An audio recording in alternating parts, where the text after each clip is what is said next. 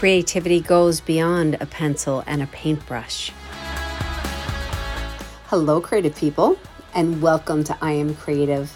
My name is Hollis Citron, and we are so happy that you have chosen to spend your time with us. So, what are we doing here? We are really diving into this word creativity and what it means. In all of the conversations that I have had, nobody has ever defined creativity as drawing or painting. People have defined creativity as your soul's essence, that magic spark, how you show up in the world. What my true mission is, is to really expand this definition and allow people to be able to see themselves in it. Because when people see themselves in this definition, when they've never been told that they fit inside of it, they stand up straighter. They feel like they have something to offer the world. And basically are happier humans. So these conversations are structured on three questions. One, how do you define creativity? Two, how do you incorporate it into your life? And three, why do you think that it's important? So let's just dive right in. So, my inspiring guest for today is Dr. Mort Orman. He is an internal medicine physician with 40 years of success as an anger elimination expert. He is creator of Angry No More, a 10 session quick anger mastery program that has proven to be extremely effective for helping people overcome long standing anger issues. Dr. Mort, welcome to the space. Thank you. Thanks for having me. Yeah, so you're welcome. So before we dive in, we're going to do I'm going to ask you just a quick little question for to see about like a little fun fact about you. Is there like a fun fact or something that you can share with us before we get started? A fun fact. Um, yes, uh, my childhood hero was Johnny Unitas of the Baltimore Colts, who made a huge impact on my life just by me watching him play football as a kid growing up in Baltimore. So without without having that experience, I might not have accomplished all the things I've accomplished in my life. I actually remember because when we spoke a while back, I remember you mentioning him. And did you actually meet him? Yes. That was what stood out to me. I was like, oh my gosh, you actually got to meet your hero. Yes, yes. Yeah, so give us, I mean, uh, since we're on this topic, before we dive in, tell us, like, how was that? How was that meeting him? Um, well, I was I had always been kind of intimidated uh, about going up to him because I thought that he probably you know had so many people come up to him that he was he was hating it by now. So I I had many opportunities because we belonged to the same racket club. Uh, okay. After he after he retired from f- professional football, you know, he played racquetball and I played tennis, and so I saw him periodically in the club, and I always wanted to go up to him, and I, you know, I was always afraid to. And then one day we just got we were in the locker room together, just the two of us, and um, there were no excuses anymore. I I love it though because those could be one of those opportunities where you completely freeze up. Yeah. And yeah. you don't say anything. You're just like, ah, uh, you don't say anything, or you say something really stupid, which and could be a good him, icebreaker. I, I, said to him, listen, Johnny, I just, I hope you don't mind me saying this, but I just want you to know that next to my father, you probably had the greatest impact on my life and you know me being successful in life and i just wanted to thank you for that and he was really gracious and appreciative and you know all the all the fears i had about how he might react negatively were all you know uh, made up uh, and, and, didn't happen wow oh that's amazing yeah yeah wow yeah what were you going to say nothing I'm good. Oh, okay. that you're adding on. That's amazing. That that is a perfect start. Thank you for that. That it's pretty inspiring when you actually get to meet your hero and you actually get to say something and have a conversation. Yes. Yeah. Yeah. Yeah. I beautiful. Will, I will always remember that moment. And they're gracious back. Yes, he was really he was really very kind and and uh, appreciative and moved, he was moved by my saying what I said. And I was too, you know, I felt like I was, you know, almost going to cry by t- telling him that. Um, yeah. Yeah. Because he really, it's huge. He really made a, he really made a huge impact on me. Yeah, that's the thing. That's the beauty, I think, of life in general. Like you don't know who you impact. Yes. And at times you get to actually meet those people and you get to say something like you did. But there's so many times, even when you meet somebody just for like a few seconds, they can have that huge impact on you. yeah, and you may never see them again. Interesting for our topic. I mean, he actually created something in me. I mean, he he he had this amazing winning attitude as a football player. Mm-hmm. I mean, no matter how far the team was behind, he always was confident that he would engineer a winning drive and bring them back. And and me as a kid watching him, without any direct interaction, you know, talking to me or anything, he created within me that same desire to win mm. from a, from a distance. It was, mm-hmm. and I'm sure Wabben wasn't the only one in Baltimore. Um, he had huge numbers of fans, so he probably did the same thing to a lot of other people. But particularly for me, I noticed that that, that they created something in me that lasted my whole lifetime. Mm-hmm. It's pretty big. Yeah. kind of important. yes. so, so okay. So let's just dive into and get to know you some more. And the first official official question is, Dr. Mort, how do you define creativity? Uh, I define creativity, and this is probably not the only way to define it. Well, maybe there's two ways that, that I would define it. The first way would be making something out of nothing. Mm-hmm. And then the second way would then be combining things that already existed to come up with something that was new and different uh, by virtue of combining already existing mm-hmm. elements. So either mm-hmm. starting it starting from scratch and then making something happen, or creating something, either an object or an organization or a event, anything, uh, birthday party, you know, whatever it is, creating it and then also rearranging things so that you come up with a new creative combination. Mm-hmm. Yeah. Love this. So, okay, so we're going to dive into this obviously more and explore more of this as we find out more about who you are because your background is just so interesting to me. Um, so tell us, I know it's kind of broad, but wherever you want to start, um, and kind of telling you did start with saying with Johnny Unitas when you were young and that he inspired you. Yes. Um, here you are in internal medicine, you're a physician, but I know that there was a lot of um, questioning in that role for you. Am I correct in that? In, in what regard? friend of you didn't know if you were going to be a physician or if you'd be good enough to be a physician? Oh, I definitely did not. I definitely did not want to be a physician. You didn't. Uh, so tell us the story behind that because I know that there was, I remember something, and everybody, I'm sorry, it's been a little bit since we spoke, yes. but tell us more about the story. And um, yeah, no, yeah. Growing, growing up, my parents wanted me to be a physician. Mm-hmm. Um, but I had no interest in it whatsoever. I mean, I was freaked out by sick people. Um, I didn't like hospitals. I didn't like going to the doctor. I didn't like needles. I didn't. Uh, I didn't like any of doctor-related stuff. I didn't. You know, I, I, imagined it would be a lot of studying and reading, which I didn't like. Um, so I, I, I didn't like anything about it. I didn't want to do it, and I didn't think I had the talent. You know, I didn't think I was smart enough. I didn't think I had the work ethic. Um, I just all across the board, it was like no, no, no, no, no. But my parents kept pushing but I did like science. I got turned on by actually a very creative eighth grade biology teacher um, who was just so in love with learning and biology that mm-hmm. he just turned me on to that, you know, to wanting to understand science and understand how biology worked and how other scientific things work. So I got a, a science bug. So when I went to college at Duke University, even though I didn't want to be a doctor, uh, I ended up taking the pre med curriculum because that's where all the best the most advanced science courses um, were in the pre med track. So uh, I had no intention of ever applying to or going to medical school, and it made my parents happy that I was doing that. But I knew in my own heart that no way was I going to give in and do that. So, um, so that's where I was, and then I ended up getting turned on to biochemistry, and decided I wanted to be a biochemistry researcher, and and that mm. was my that was my plan. And so I scheduled an appointment with the head of the Department of Biochemistry at Duke, where I went, um, to apply for a position there in, in, the early part of my senior year. And I had applied to medical school just to make my parents happy. And I got in to two schools. But, but I was not going to go. Absolutely not. Just to spite them, right? not going to go. I had already made up my mind. Biochemistry.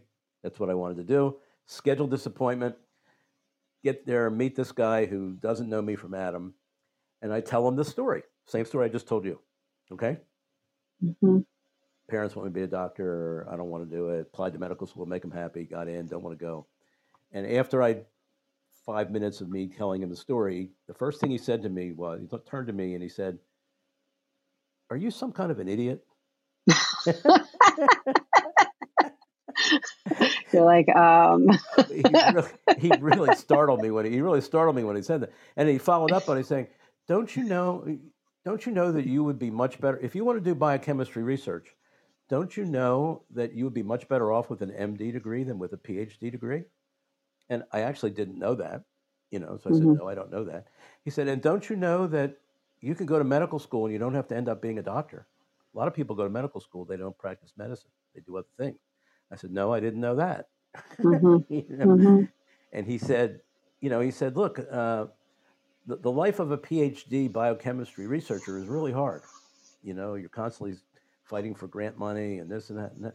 You've got this golden opportunity in front of you to get an MD degree. You you would be a better biochemistry researcher as an MD than as a PhD." And I had never thought of that before. And then he said, and then he said, "What's the worst thing that can happen? You go after the first year. If you hate it, drop out. Come back here. I'll give you a position." Hmm. So it was like, even though I didn't want to go, he like made you know in 15 minutes he changed my life by presenting me with you know that scenario, uh, which I was completely unaware of. Okay, so I said, Mhm. okay, makes sense, um, and I enrolled in one of the in the University of Maryland, which is one of the two schools that I got uh, in my hometown school that I got accepted to, and and then I ended up just kind of falling into uh, liking medicine, which I didn't Hmm. plan to do, didn't plan to do, and um, so I kind of backed into it. And now I'm very grateful that uh, that I did it because now I love it. You know, I've loved it for 50 years. Um, it's what I, you know, I wouldn't do anything else if I had a choice to do anything else. That's basically what I would do, and it all almost didn't happen. You know. So first of all, I love that he was so he just had such candor with you and was like, "What's Yeah. the worst thing that can happen?" And are you an idiot? Yeah. Yeah. Like you were like, "What?" like I, I didn't. That's unprofessional. but you know, it's interesting. It's interesting because some of the best, some of the biggest breakthroughs I've had in my life, and I've had a number of them, okay, um, came from realizing that what I thought I knew wasn't true. Hmm. And having somebody or something point out to me that, you know, a belief that I had or assumption that I had or something I was absolutely certain about, like I will not go to medical school under any Mhm. circumstances, turned out to Mhm. be not true and, and you know and uh, all these and the beliefs i had about myself that i didn't have the ability turned out not to be true Mhm. because once i got in there and started doing the work it was like it's no different than college work you know i had the ability to do it it just you spend more time and you and you you know more focused you know um, but it's no harder than college courses um, so I, I and then and then the actual interacting with patients and doing differential diagnosis and figuring out what's going on and all, yeah, that all became kind of fun and interesting. There's a lot of problem solving Yeah, and yeah, really listening and this people interaction. yeah. And I had some really good mentors in medical school who were great doctors. I mean, they were really, really good doctors, but they really loved taking care of patients. Mhm. And it didn't matter whether somebody had an interesting illness or a mundane illness. To them, a sore throat was just as exciting as somebody with a cardiac arrest, you know. Really? Yeah, it was uh, like because there's so many different sore throats can be in so many different nuances. You know, if you have a sore throat like two days before your wedding, it's Mhm. it's a different situation than if you just you know have a run of the mill sore throat that lasts a day or two, and Mhm. you're back you know to normal. So there's all, or you might have mono, or you might have some other illness or something like that. So it's never quite as as as uh, simple as it might first appear. There's always nuances and depth and and context and stuff that's important to understand. So Mm. So you really have to pay attention. yeah, yeah, And again, that word listen, like really listen to people and observe people and yeah, I mean, I have to say, like, as so, what's kind of jumping into my head is like with my son's pediatrician, our son was our first child. And there was just a lot of health issues in the sense of, you know, him not being able to breathe, which was asthmatic stuff and high fevers and all of this. And it was so nice to have someone who didn't make me feel crazy. Yeah. Because he wasn't belittling me at any point when I'd call up with a question or or something. At one point I actually said to him, I said, Am I crazy? Like am I being like you know, a um what's the word that I can't think of right now where I'm making things up. Hy- hypochondriac or something. Thank you very much. Am I being a hypochondriac? Am I? He's like, Hollis, anytime you felt something, it was true. And that could have gone another way, even though we did have these concrete things of things going on. He could have said to me, You're worrying too much. You're a first time mom. You're da da da da. But he didn't. And I'm so grateful for that. Yeah, that's good. Good that you had that experience. Yeah, because I still remember it to this day. I mean, it's 23 years later. And um, it, it made me feel confident as a person. Um, because when you're belittled by someone who is in the position that you are in, as a physician, people look up to them. And but at the same time, when people feel like they know their bodies, but they're not being heard, yeah, um, there's a lot which actually kind of leads into which I'm interested in how you got more into this was stress. Um, there's a lot of that, stress and a lot of anger my, and all this. my own personal experience, you know, personally mm. experiencing a lot of anger and stress as a young 20, 30, 20 year old, 30 year old. Um, going through you know, it's funny going through medical training. Is, a is stressful, um, and, but but also even worse than that, it teaches you. In order to make somebody a good doctor, you got to teach them um, habits that are going to cause them stress outside hmm. of medicine. Outside of medicine. Because so tell us think, more about when, that. When you think yeah. about it, mm-hmm. when you think about what does a doctor need to be good at, to be good as doctoring. They've got to be right all the time. They've got to be a perfectionist. Can't make mistakes. Mm-hmm. You can't you can't miswrite a prescription or misdiagnose, you know, uh, somebody's illness. You got to be in. You got to take control and be in control most of the time. Mm-hmm. You know, you've got you've got so those right there are three big uh, stress generators. Right. If you, if you if you go home after you've seen patients all day and you expect your wife and kids to be perfect and you always want to be right, you know, and win every argument and you want to be in control and have things your way, you're probably going to end up divorced. Mm-hmm. But it'll make you a good doctor. Those qualities mm-hmm. will, will make you a good doctor. So, and, and for a lot of doctors, it's really hard to turn it off mm. uh, when it needs to be turned off because you that that's one of the challenges we all face as physicians you've got to turn that stuff off when you're not you don't have your doctor hat on um, right so that you can interact with people and do things in life where you don't cause a lot of problems and, and chaos and resentment among other people so and, and, some doctors can't make that shift you know or mm-hmm. can't develop the skill to do that but that's ultimately what I had to do to to get rid of some of the stress that I had, um, and and the anger thing was um, was really bothersome to me. I mean, I had lots of anger. I would get angry at the drop of a dime. I couldn't control it.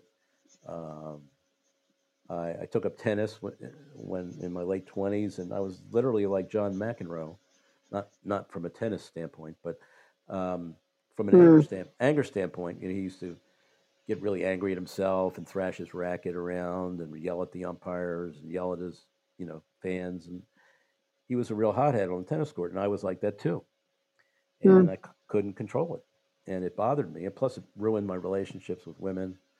Every one of them failed.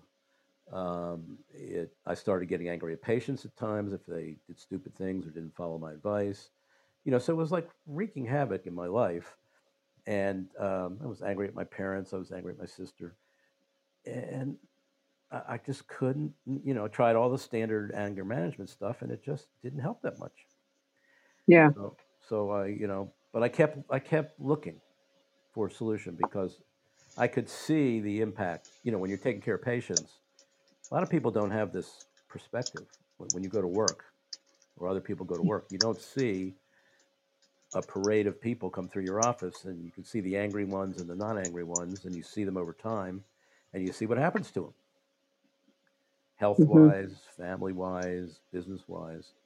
You see all the negative impacts of anger um, in the people you're taking care of, and you realize that if you're sitting with anger yourself, you realize, oh my God, that's that's going to happen to me if I don't figure out some way to get a- get out of this or get away from this.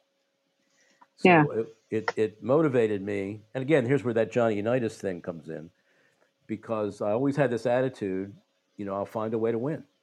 I'll, I'll find a way to defeat this anger. I don't know what, how it's, I don't know where I'm going to find it. I don't know how I'm going to find it, but I never gave up hope that I'm eventually going to find a solution. Whereas a lot of people hmm in my situation, having tried a bunch of stuff and failed repeatedly for years, would have probably concluded, you know, there's no point in trying anymore. You know, it's just it's not going to happen. You know. Yeah. So so when you came to this conclusion, when you were willing to step up and be like, okay, we're going to do something about this. This is like all happening, you know, it's like uh, you're coming to an understanding. How old were you? Were you in your late 20s when this happened or? Early, late twenties, early thirties. I, I hmm had been, I'd gone through my medical training. I had opened my own practice. Um, I was doing well professionally, um, but I had all this internal, you know, angst that you you know you have to hide it from people. You know, you, you don't, you know, you're a professional doctor. You don't walk around talk, telling people that you're anxious and angry and upset inside. Yeah. You know, you kind of put on the Yeah. air air of successful professional, um, which I was, but I, inside I wasn't feeling all that successful in, in terms Yeah. of bat, battling my emotions and relationship conflicts I was having and um, stress that I was dealing with, other types of stress I was dealing with.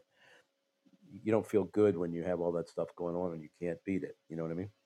Right. Yeah, it's huge. Yeah. So it's it's important for everybody to hear and recognize. And ladies and gentlemen, we know this, but it's when you don't feel good, when you don't feel good, when you're feeling all stressors constantly, when you're feeling like when you're not expressing, when you're not communicating, you're wreaking havoc on your body.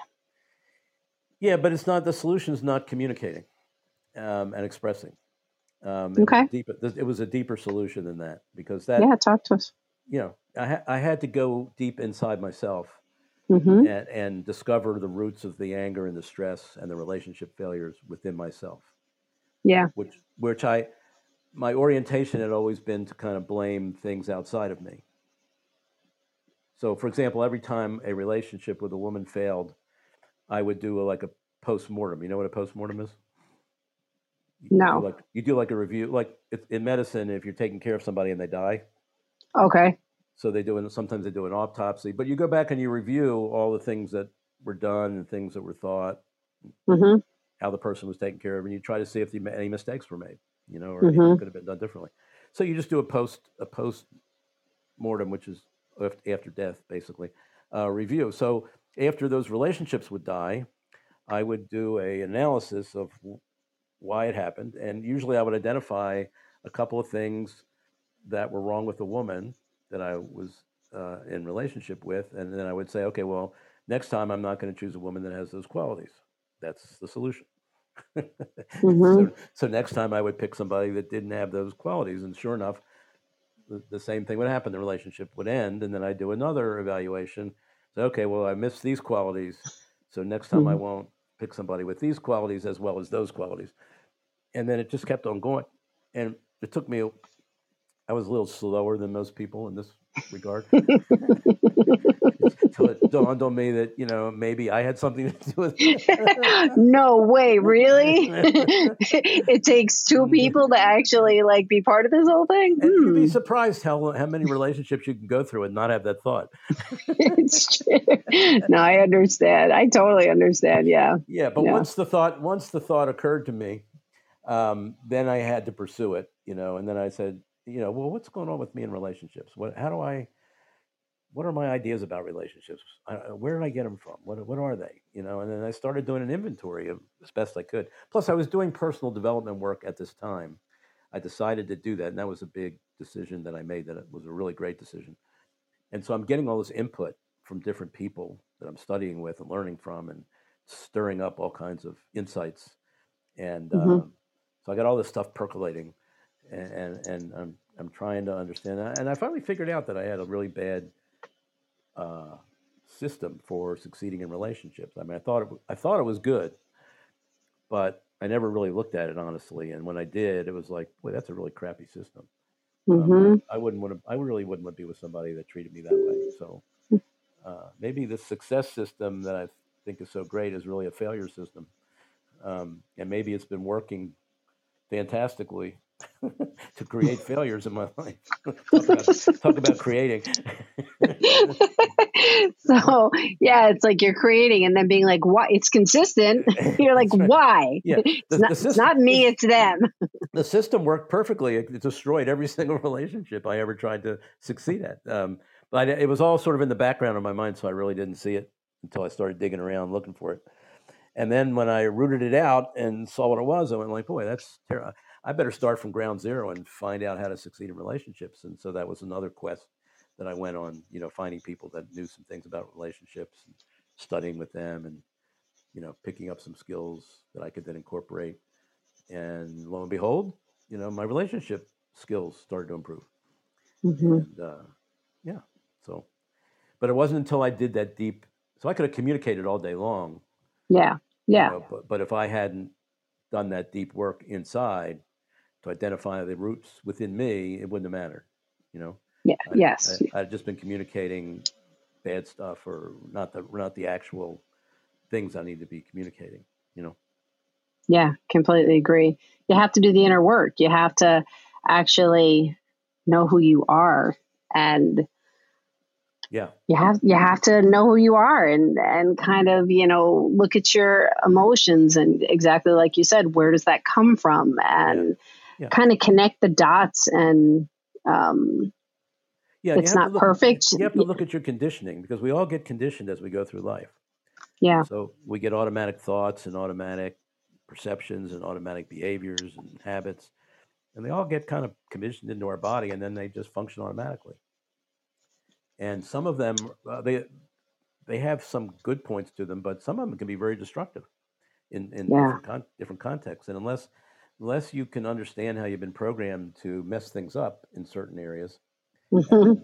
and then you can stop that from happening uh, because you've developed more self-awareness uh, then then you can start having a building a track record of success where you may have had a track record of failure before yes Yeah. and what you're making me think of is so in um, in being an art teacher for 30 years and having my company um, i'm creative. Uh, at one point i had a previous company and I, we were i was going out and specifically working with medium of of clay um, which is what i went to school for. So was doing a professional development and here i am in a room with people ranging from like 30 to 50 so here we go holding on to this conditioning. I said does anybody have a story? Does anybody have something that um, kind of uh, anybody who told them that they weren't creative? Um, Mhm. And this one particular i've heard there are many stories to be told on this but this one particular person he held he raised his hand and he went back to middle school. And he said my teacher broke every one of my pieces. And in his mind it was like nobody else's pieces were broken when they very well could have. It, ceramics is a material where there's a lot of variables. Are there air bubbles? What happened in the kiln? Blah blah blah blah. Um, so but he was really angry.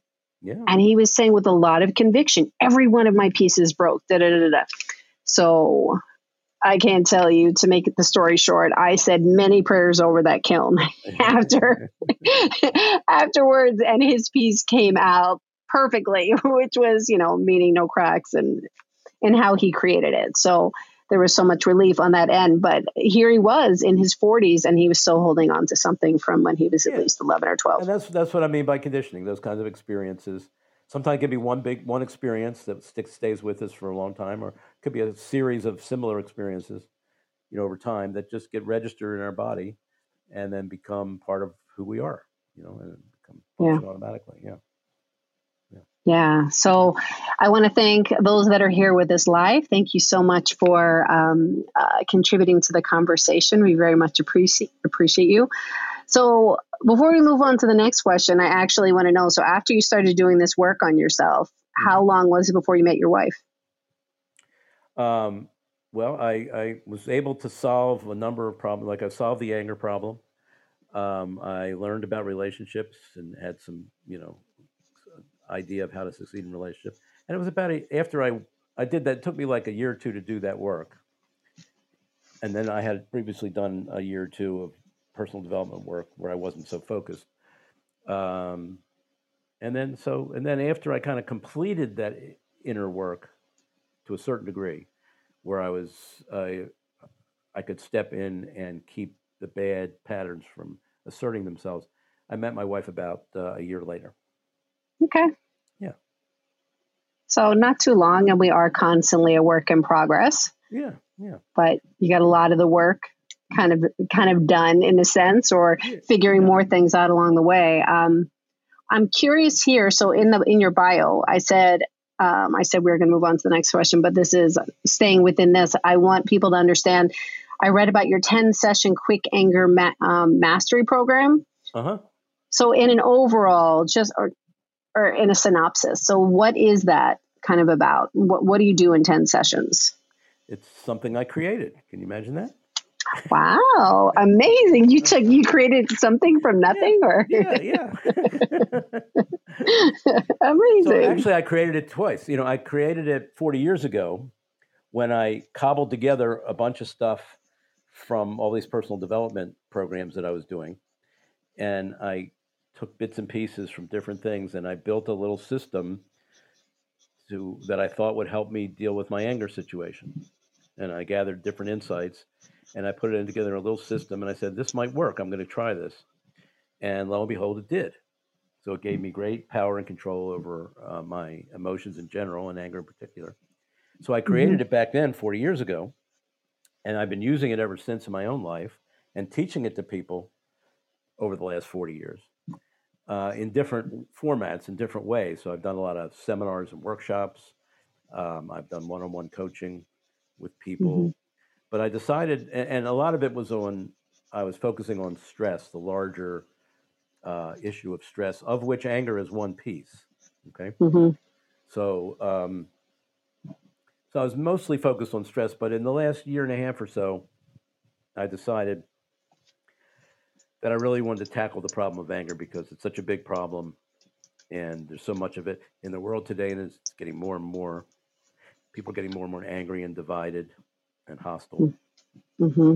You know, and you know, and I wanted, you know, you know, I wanted to prevent divorces, and I wanted to prevent kids being estranged from their parents, and then growing up to be angry parents themselves.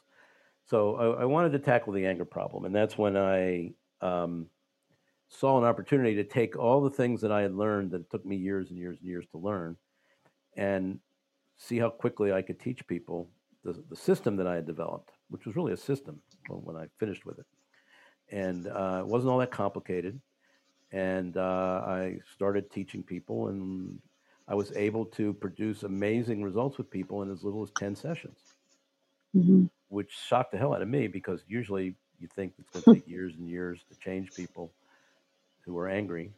You know, to, to go from being angry to hardly ever getting angry, you figure that takes years of therapy. But I've been able to do it in 10 sessions with people. Mm. People may have been angry all their lives, but they just mm-hmm. never had this perspective. They just never had this way of looking at anger that I put together 40 years ago and that worked like a charm for me and also other people that I taught it to. They've never been exposed to it. It's not being taught widely. It's it should be taught in high school. Every kid yes. in high school should understand where the hell their emotions come from, you know, and their anger, their anxiety, their guilt, their worry. They should know where these things come from, and, and it's not that hard to teach it.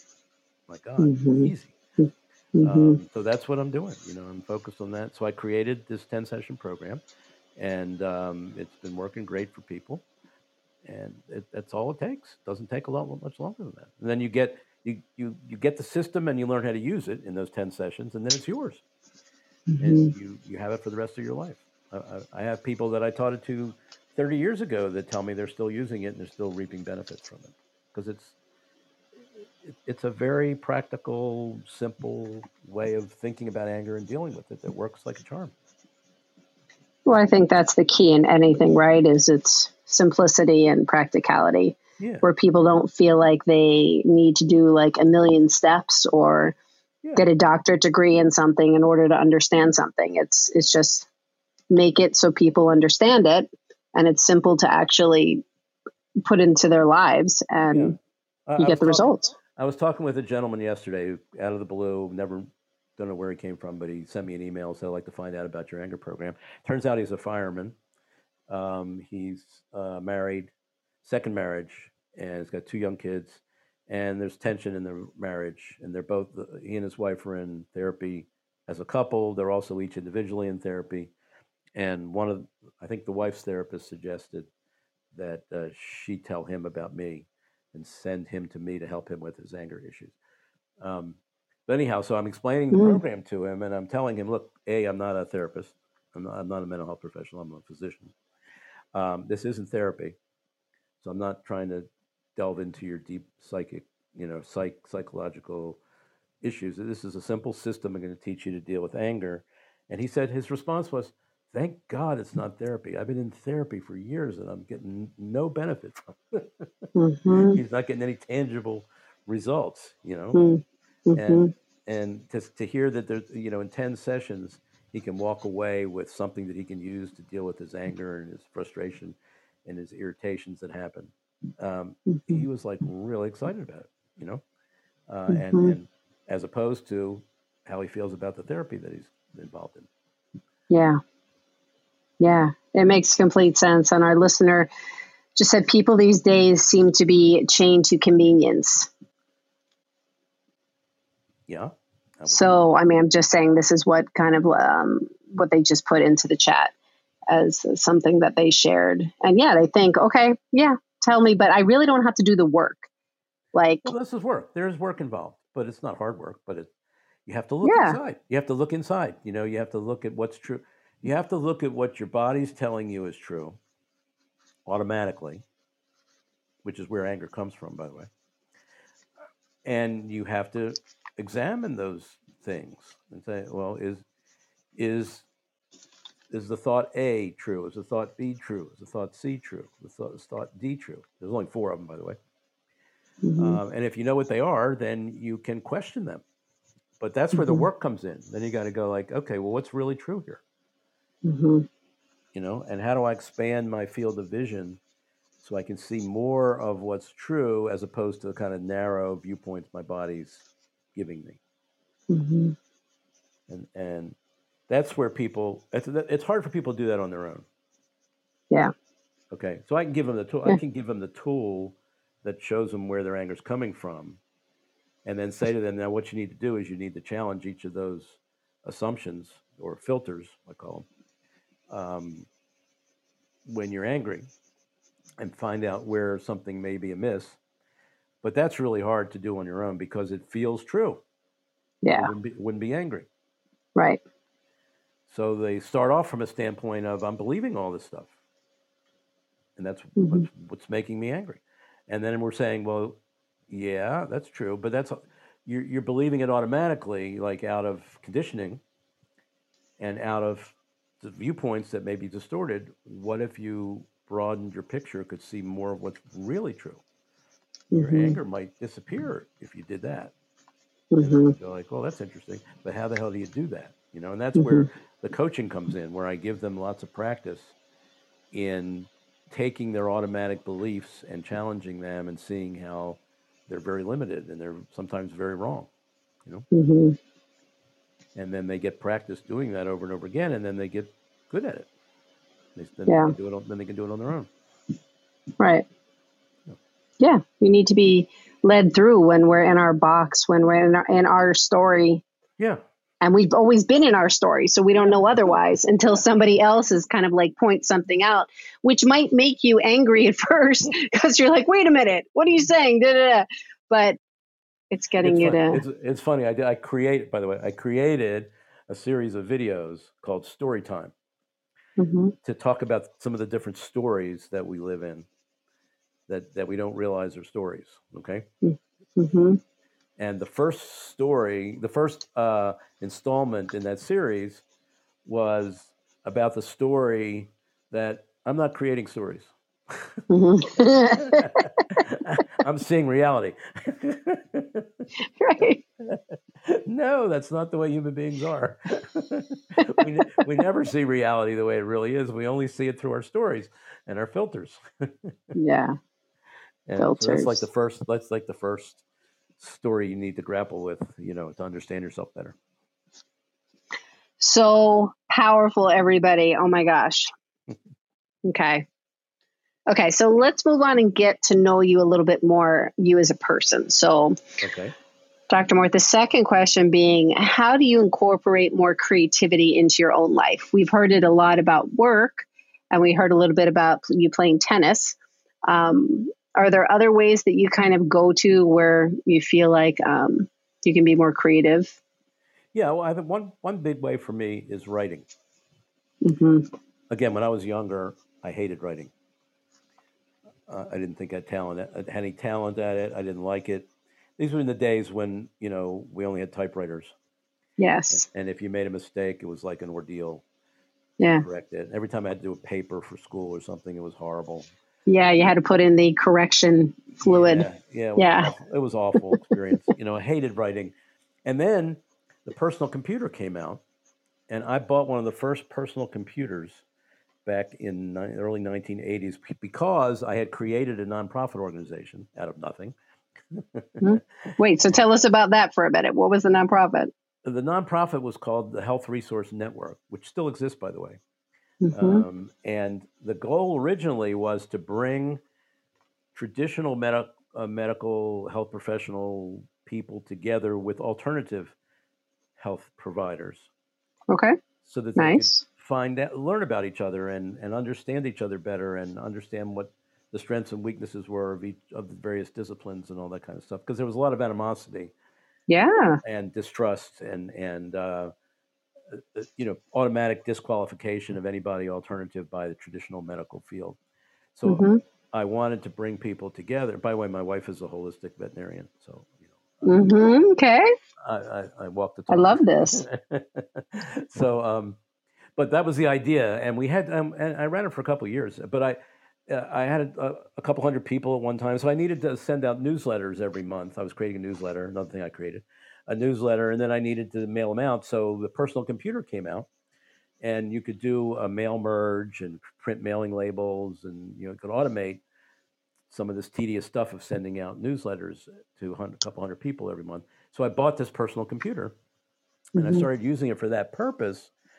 But then, uh, you know, and then I was writing some things up for this, for the people who are in this organization. I would write up reports or things, and I found that just sitting, uh, writing on a personal computer, where you could make the changes without any muss or fuss, you know, hmm um, just released this uh, this writer within me, this Mm. creative writer within me, just came out, you know. And I, I would hmm find myself sitting after, you know, I'd be in the evening or something. I'd be at, at the office where this organization was, and I'd start writing stuff, and it would be like eight o'clock at night, and I'd wake up, it'd be midnight, Wow. and and like I had written twenty pages of something, and it just kind of all flowed out of me. And Mm. and most of it was pretty good. I mean, I had to go back and clean up some stuff and cut out some stuff, but but I had a lot of good thoughts and a lot of good things that came together, just kind of in the flow. You know, got in. I got in. It was a flow state for me, and Yeah. and I realized I had this ability to write, hmm and I I I write all the time now. Every day I write something just about. But I write. I've been writing like uh, blog posts, which are now email messages. But Monday, Wednesday, Friday. Every Monday, Wednesday, Friday, I I pick a topic each week and I break it into three parts, and I just write those three parts and I send it out Monday, Wednesday, Friday, and I've been doing that for like 13, 14 years, hmm um, and and I've never missed a week of doing that. So it's so the writing for me is very uh, is a creative practice because I love again it's making something and I sit down at a blank screen Yeah. and and I just let stuff come out and you know, I guide it sometimes. I sometimes I know what I want to write about. A lot of times I start off start off writing. I'm not sure where it's going to go. Yeah. I'm amazed where it ends up. You know, usually ends up with something pretty neat, and I just love that process. You know. So I want to just add one thing before we go on. Is to me it seems here kind of release this perfectionism thing where yeah. you you had the ability to you can make mistakes yeah. it was easy for you to change it and all of this. Um, it took all the anxiety away from writing and, yeah. It, it, became enjoyable. And, and then I saw that I had this ability to do it, which was like, again, the same thing happened in going to medical school. I didn't think I was going to like it. And then I, all of a sudden, saw that I liked it. Yeah. And it was yeah, because it was a surprise because we create these blocks yeah. because we have this idea that we're not good at it. So yeah. Yeah. we have a feeling attached to it that we're not good at it. I see this all the time as well. It's just like, so you shut down. Um, so I'm curious when you write. So here you have this structure, which I love, of um, three days a week that you create your blog and your email, which I receive, and they're really great because they're kind of short and to the point and very informational, and you can relate. Um, do you do you go back and do a lot of editing, or are you just kind of like, this is what it is, I'm not going to go back?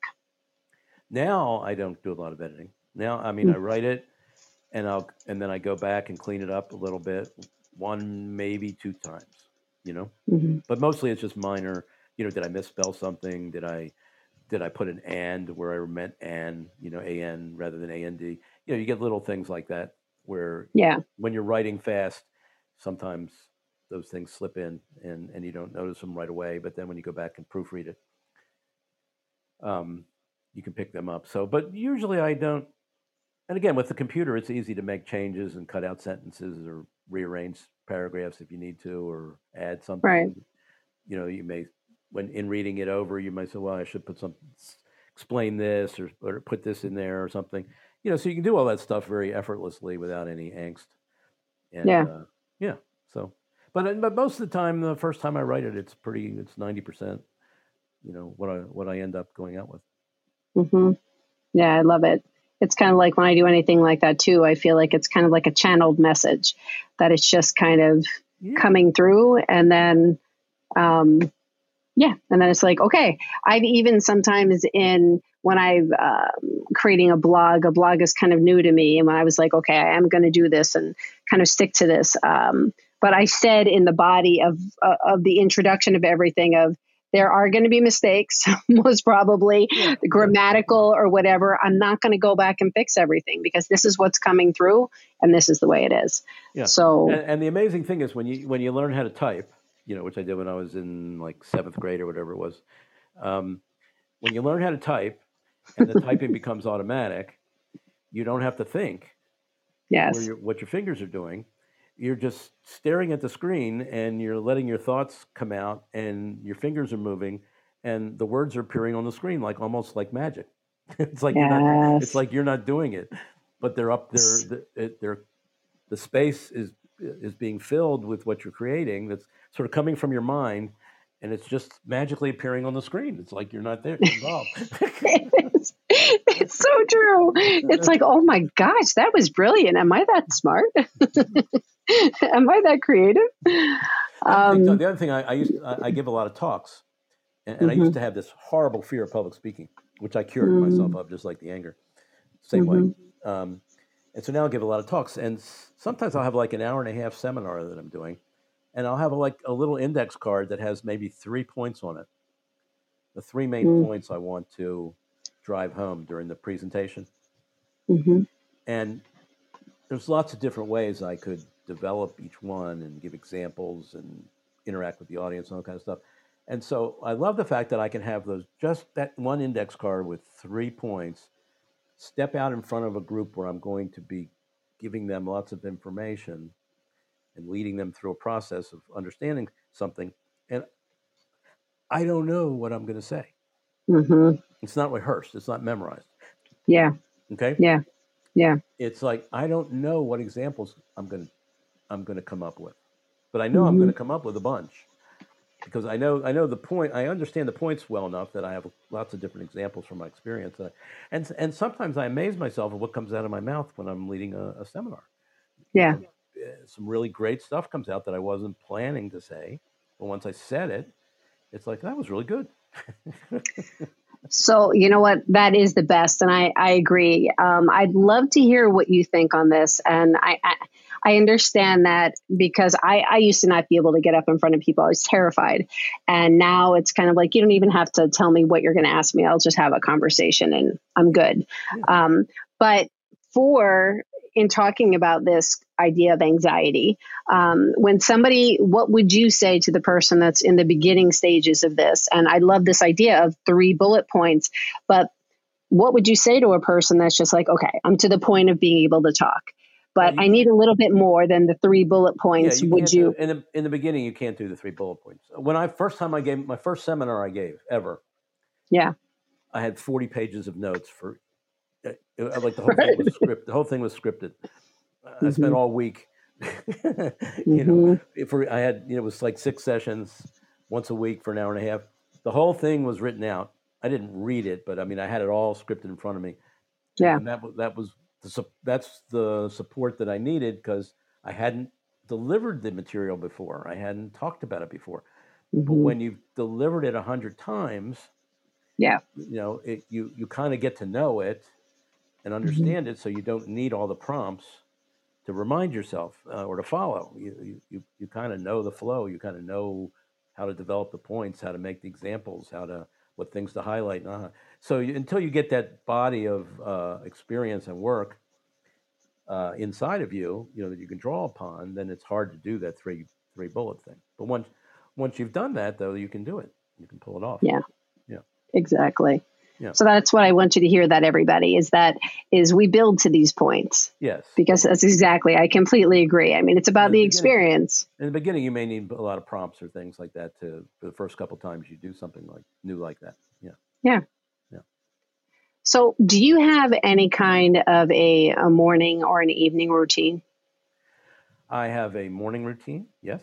Uh, so I get up the same time every day, whether it's weekday or weekend. I get up five thirty every morning. Okay. And by the way, I when I was going through medical school and trying to figure out what kind of doctor I wanted to be, one thing I decided early on is I could never be a surgeon because they get up too damn early in the morning. I could never do that. Right. so now, without having any surgical responsibility whatsoever, I get up at five thirty in the morning every morning. Okay. Um, and then I read. First thing I do is I read um, for maybe 20, 30. I, I usually have three or four books at my night table, and I usually read two or three of them. You know, maybe ten minutes each one, 5 Mhm. 10 minutes each one. Um, and then I will um, check some things on my phone, and then I usually will do a walk. So I'll do like a half a mile walk and have breakfast, and then start my day. Mhm. Mm. So do you um, do you wrap up the day in any certain way, or does that is that a variable? well, what I do is I like to. Re- I usually work pretty solidly through the day at different things, and then at nighttime um, I like to relax and watch TV. hmm That's my, Yeah. that's my. I don't have a. I don't have a nighttime ritual. I don't do journaling. I don't do gratitude. Um, I don't do a bunch of stuff that people recommend you do in the evening. I don't plan my you know day tomorrow. Um, uh, I, I just like to to relax, take it easy, and Yeah. you know mentally kind of give myself a little mini vacation at the end of the day. Yes, I love it. I love asking people what they do because it's it's just you know I've heard so many different things, and it's it's just beautiful because people do all different stuff, some similar things. But I remember one person saying every morning she's like, I don't meditate um, officially, but she wakes up at six a.m., makes her drink, her tea. And then lets the dogs out and stands at the door and watches them and like looks at nature, which to me is a meditation. Yeah, yeah, yeah. That's good. So, so it's like all of these things. It's just different, but it's kind of taking that time to. Yeah, it's good to Um, have it's good to have a routine, even if it's a simple routine. Um, doesn't have to be complex. Um, but it's good to have something that you do the sort of the same way each morning. And, and Yeah. the same thing with getting up the same hour each morning. Get your body Mm. kind of in that flow of knowing that that's when you're going to be waking it up. Yeah. So, oh my gosh, so we're almost at the top of the hour already. Um, so, the third and final question, which just kind of wraps it up and puts a nice little bow on it, is why do you think creativity is important? Well, if you look around, whatever room you're in right now, if you look around, all that stuff wouldn't be there unless somebody created it. Right? Yep. Yeah. Um, so, yeah. And again, I, it's funny because I used to think I used to think of myself as not being a creative because Mhm. of the, because of the standard definition. But I've created so much stuff in my life; it's unbelievable. You know, Mhm. um, Mhm. I've written twenty. I've written over twenty three books. I told you about all the blog posts. Mhm. Created a bunch of businesses over the years. Created two nonprofit organizations. um, created all these seminars and workshops and programs.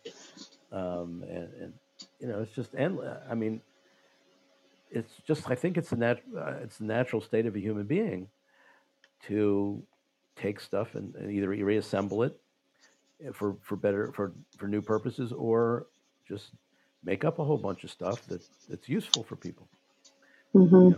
including themselves so yeah i think it's like a universal superpower we have it's, I love that. it's actually very spiritual because i mean that is what the act of creation that we attribute to our religious deities and the Mhm. spirituality that we attribute to we are spiritual beings in the sense that we are we are just as cre- not just as but we are uh, creative beings Yeah. Yeah. I always love every time how we kind of circle back to how we started, but it's a more expansive definition yeah and it's a more expansive conversation. So, Yeah. oh my gosh, Dr. Mort, uh, how can people connect with you? Uh, the best way to connect with me is go to um, a URL, a website called theangersolution.org, theangersolution.org, and then um, put your name and email in there. You'll get a um, an email with a PDF about ang- about my anger program and anger and some information about anger. But it'll also get you on my mailing list, so you get those Monday, Wednesday, Friday emails that I send out. You could always unsubscribe if you don't like them. Uh, but and then you can always c- communicate with me by responding to one of those emails, or you know that'll that'll get you um, connected to me. So Mhm. yeah, that's something you want to do. Wonderful. I um I have to say, everybody, I highly recommend because I get his emails and uh, it really makes me think and I get inspired every time. So before we say our My series ahead. this my series uh, this week will be on humility, arrogance, and wisdom. ooh, The relationships between those things. mm, okay, everybody. So you need to get definitely on his mailing list. Very interesting. I'm curious to see how this will unravel. Um, anything else top of mind before we say goodbye that you feel like you want to say that you didn't get a chance to say? Um, well, I think the one message I like to spread about anger um, is, is for people to realize that they're not, st- if they have an anger issue or they have anger issues, they're not stuck with them. Uh, a lot of a lot of things in our society would make people believe, uh, quite falsely, that you know if you've been angry for a number of years and you've tried to fix it and you can't or you haven't. Um, it doesn't mean you can't. hmm It, it just means you need to find an approach that's different than what you've been doing, and you shouldn't give up hope and you shouldn't stop looking, uh, because there are creative solutions out there that do uh, that do tend to work, but they're not widely publicized. So, um, so a lot of people unfortunately walk around with the false belief, limiting belief, that they can't do much about their anger problem to get rid of it when they actually can. hmm So, everybody, you hear that. This is a perfect reason why you need to reach out to Dr. Mort because um, he gives you these practical solutions and is really there listening and can actually help you walk away in 10 weeks to be like, oh my God. Oh my God. I'm not angry anymore. I'm not angry. or I'm not as angry as I used to be anymore. uh, thank you so much for hanging out with me. I really appreciate it. It was great Oh. talking to you. it was fun. Thank you. We created Yeah. something. Look at that. We created something from nothing. Nothing. so beautiful. So, and I so appreciate, thank you so much to those joining us live and those catching the replay. I know you could be doing anything with your 30 minutes, and I truly appreciate you spending the time and hanging out with us. I believe this whole idea of creativity, this whole definition is uh, it, these conversations, we need to expand the definition so people can actually see themselves. I am passionate about this so they can see themselves within it so they can actually feel more joy and happiness. yes. And I believe these conversations have always been needed, but I think now more than ever, these conversations need to happen. So please like, follow, share, all of that good stuff so it can reach more people. So um, we can just share this message and it's a whole ripple effect. So again, Hollis Citron with I'm Creative and wherever you are listening in the world, I wish you a good morning, a good afternoon, and a good evening. And we'll talk to you again soon. So goodbye, everybody.